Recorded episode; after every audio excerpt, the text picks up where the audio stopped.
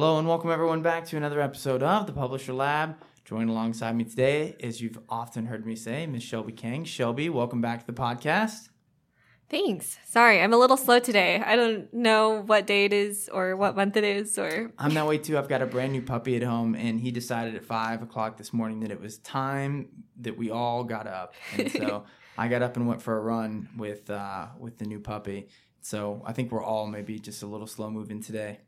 Yes. Um, but So- sort of like maybe Q4 a little bit. Q4 kind of we ease into Q4. I feel like I see a lot of people in the space talking about. Well, you've got people talking about uh, you know all the search updates, and you've got I've seen a lot of people asking about oh it, it's Q4 is a slow start for ad rates and things along those lines for publishers.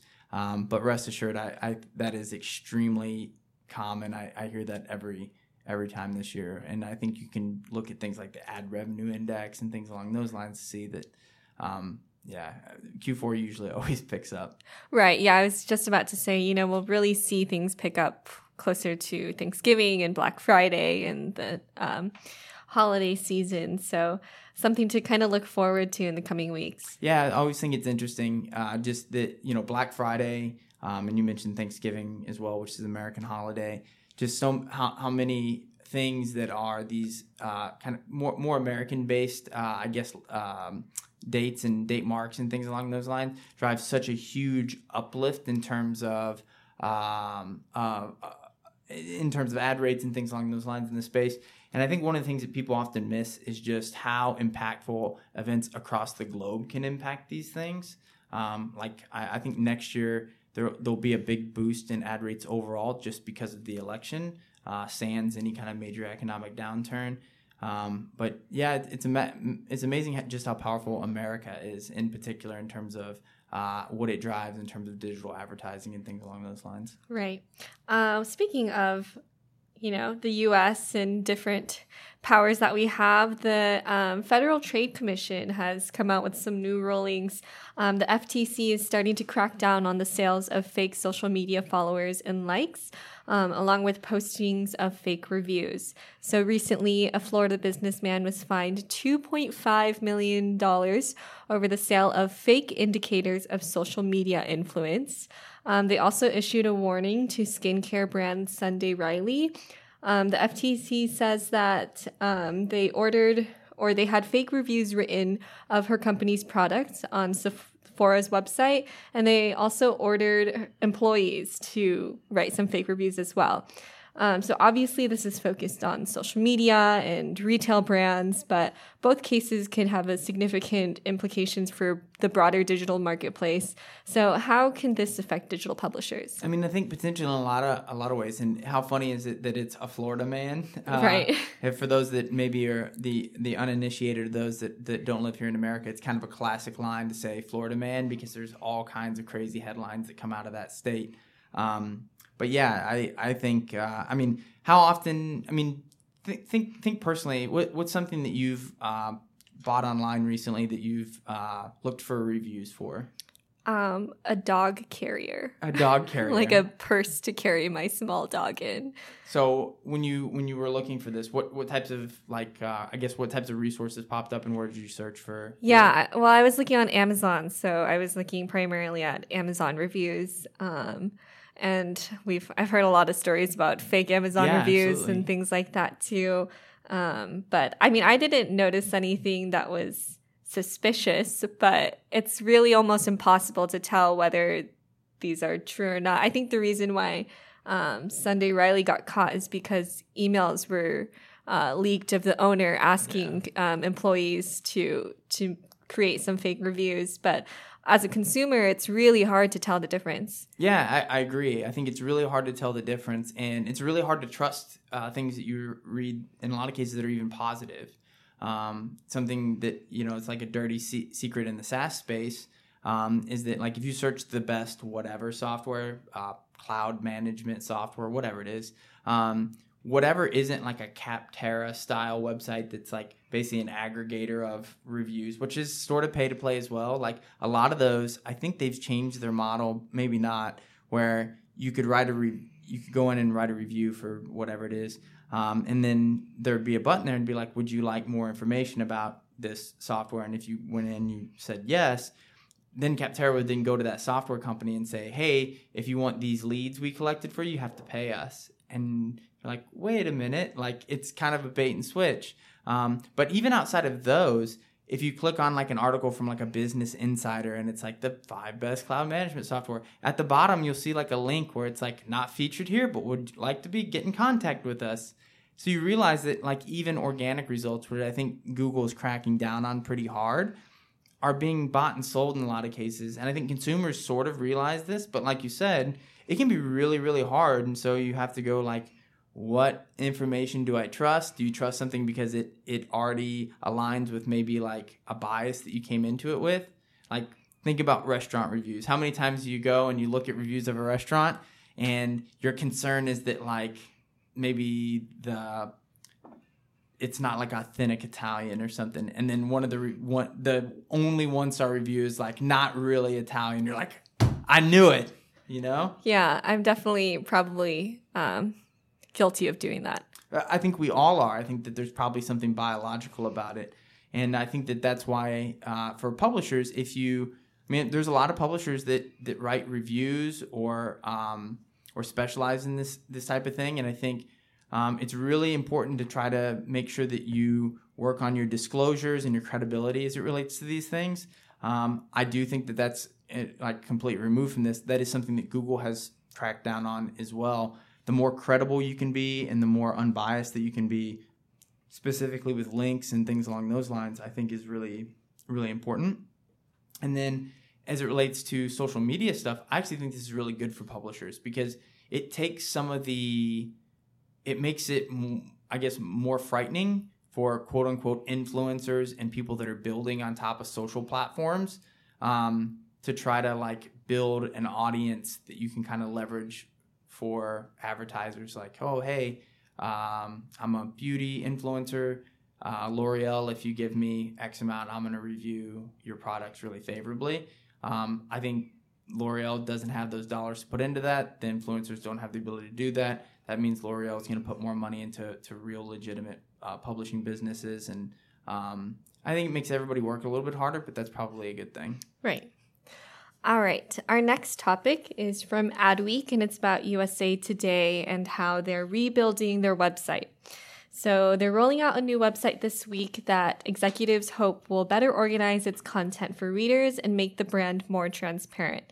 Um, so, executives studied user behaviors, although it didn't say how or exactly what they studied, for over a year before determining what needed to be tweaked on the site, which now includes a yellow label to clearly designate opinion pieces in an effort to be more transparent. So, developers also focused on making the website load faster. Um, the site offers the same amount of ad inventory, but USA Today can now pair brands alongside messages that are labeled in the same color to increase brand awareness. So, it's a little bit confusing, but for example, a Starbucks ad might be paired with content that's tagged with like Starbucks colored green label.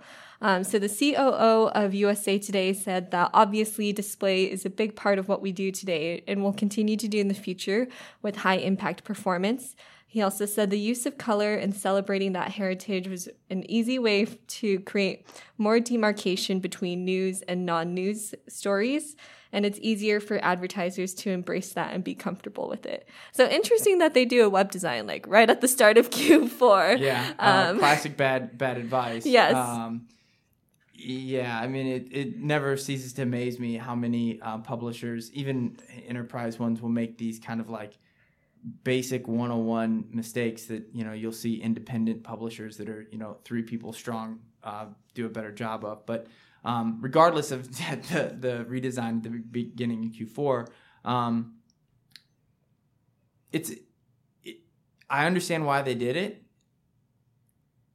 It's more about the stakeholders involved and um, you know anybody that's worked in a big bureaucratic organization or understands bureaucracy knows that sometimes a lot of people will do a lot of work not because it's the right thing to do or because it's overly effective, but because they're trying to make people happy. And this is an ecosystem version of that. Uh, I was interviewed for an article uh, by Digiday Reporter probably three or four weeks ago, and one of their biggest things was they were asking me if we had any data on or had seen that users or visitors to publisher sites had been put off by particular types of ads and if that had affected return visitor rates or user experiences or you know publisher feedback or ad rates or anything basically anything. And i i thought immediately we're talking about you know bad bad ads malvertising you know these you know bad actors that will do like uh, malicious mobile redirects and things like that that get into the ecosystem and they he was quick to point i said no no no i'm talking more specifically about you're a vegan and you see a uh, an advertisement for Blue Apron that involves steak or meat or something along those lines.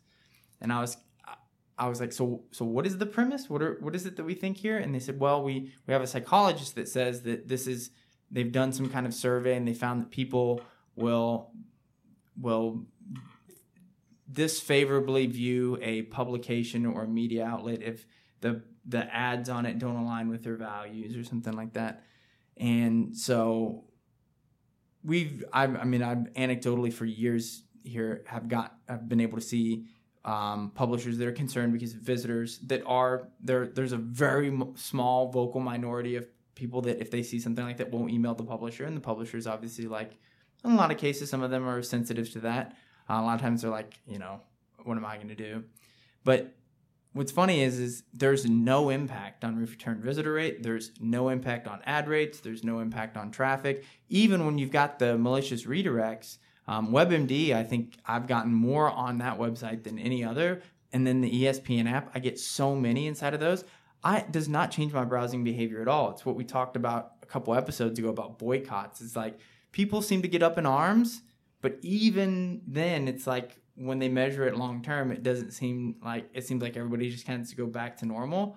Um, I think it's sort of the same thing when it comes to that sort of thing. But I think USA Today, in this case, sort of is aligning these colors because they're trying to offer brands like, look, we've done this, and then also to users or to I, I don't know. There's probably some board members or somebody that they're trying to make happy. Yeah, it, it, I totally agree with that. I guess the value in that for users is that you can easily identify what is going to be, you know, an um, I like objective the, article versus opinion. I actually do like that. Um, I was reading something in oh, it was what's what's new in publishing, mm-hmm. um, and it was an opinion piece on Facebook, the new Facebook News tab, and um, it identified that right away, and I was like, okay. And I actually saw who, and then I wanted to know who the author was, and I, I knew them. They were a moderator for us at MediaTel in London a couple years ago. I was like, I'm very interested in his opinion about this, right? So sometimes opinion is actually something that you want to read, but sometimes you get halfway through an article and then you realize like it's an opinion piece, and you're like,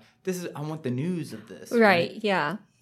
All right. Our next topic is Deadspin.com, um, and they're in an ad standoff with its owner, G slash O Media. So are you are you familiar with this? No, but these standoffs are super interesting to me. I'm, I'm, I'm I, and I like Deadspin, so I'm interested to have, to hear this. Yeah, this one's got a little bit of drama. So mm. G slash O Media, which was formed in 2019 when a private equity firm brought the Gizmodo Media Group from Univision.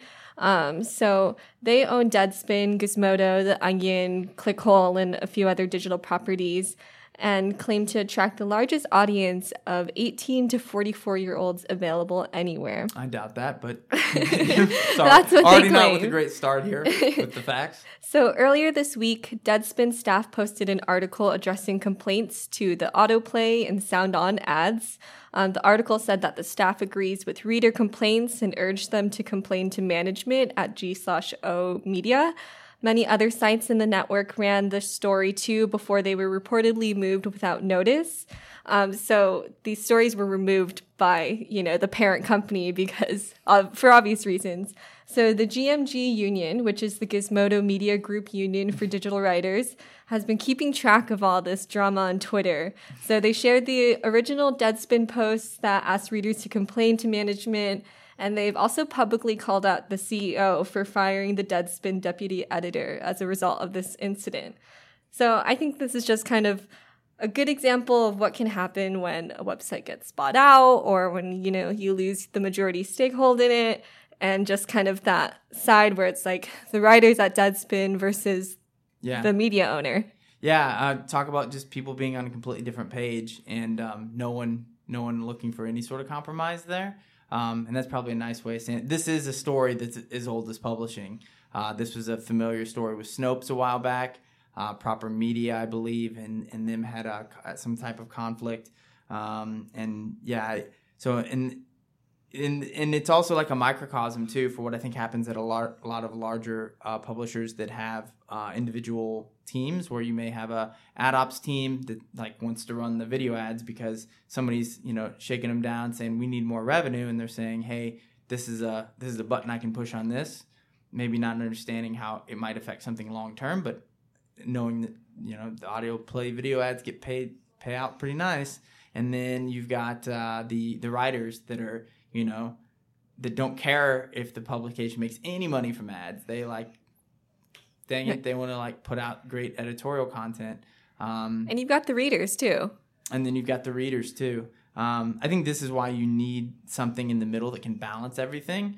Um, I mean, I'm a huge fan of machine learning for this to like understand how things affect each other and dilute each other, um, and also something that can look at things with a larger historical perspective. It's really hard when someone is revenue driven to look at things month over month and do the right thing. You really need to zoom out and say, like, long term, how is this going to impact things, or how could we make a change that short term maybe makes us less money, but long term makes us more. Um, and then from the writer's perspective as well, you have to be able to to, to compromise and say, okay, like we don't want to we don't want to have we don't have this type of material out there. We've got some optimizations in place that are going to fix this, but at the same time, like if you if you're really beholden to what users want, like now it's time for you to look at some data. So like maybe those articles that you really like that are really hard hitting in your opinion, um, maybe people really don't like them, and that is unfortunate for journalism in a lot of cases.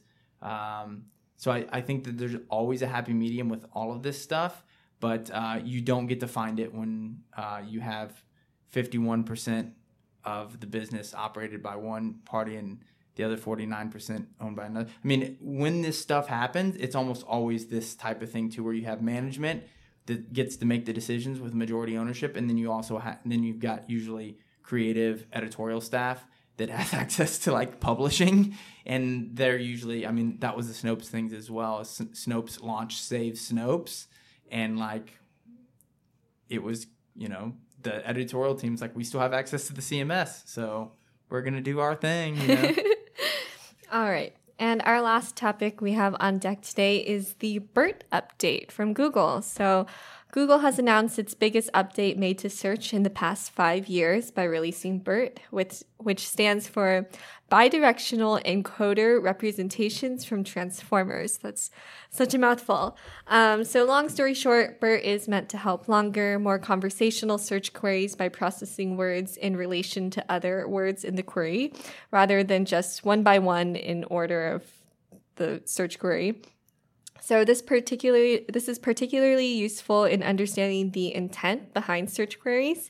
Um, Danny Sullivan from Google said that there's nothing to optimize when it comes to BERT, nor um, anything for anyone to be rethinking. So a pretty um, familiar message.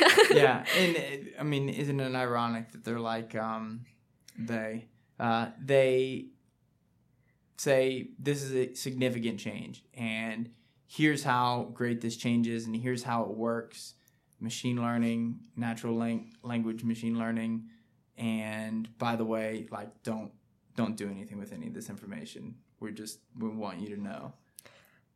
I I sort of feel um, you they're kind of trying to have their cake and eat it too, where they're trying to be transparent, but at the same time sticking with their classic like we're not going to give you any helpful information in terms of like we talked about this earlier today internally we were talking about like that there's no good objective information about seo meaning like do x and x will improve by y percent or whatever right. I saw um, an interesting article from what is it, Barry Schwartz? I think. yeah Yeah, about how this is Google claiming to be one of the biggest search updates, but you know, the results or the impact of it seems small in terms of people haven't been really complaining about giant traffic like drops or things like that. So I thought that was kind of interesting. To me, that what that means is that Google hasn't really done it yet.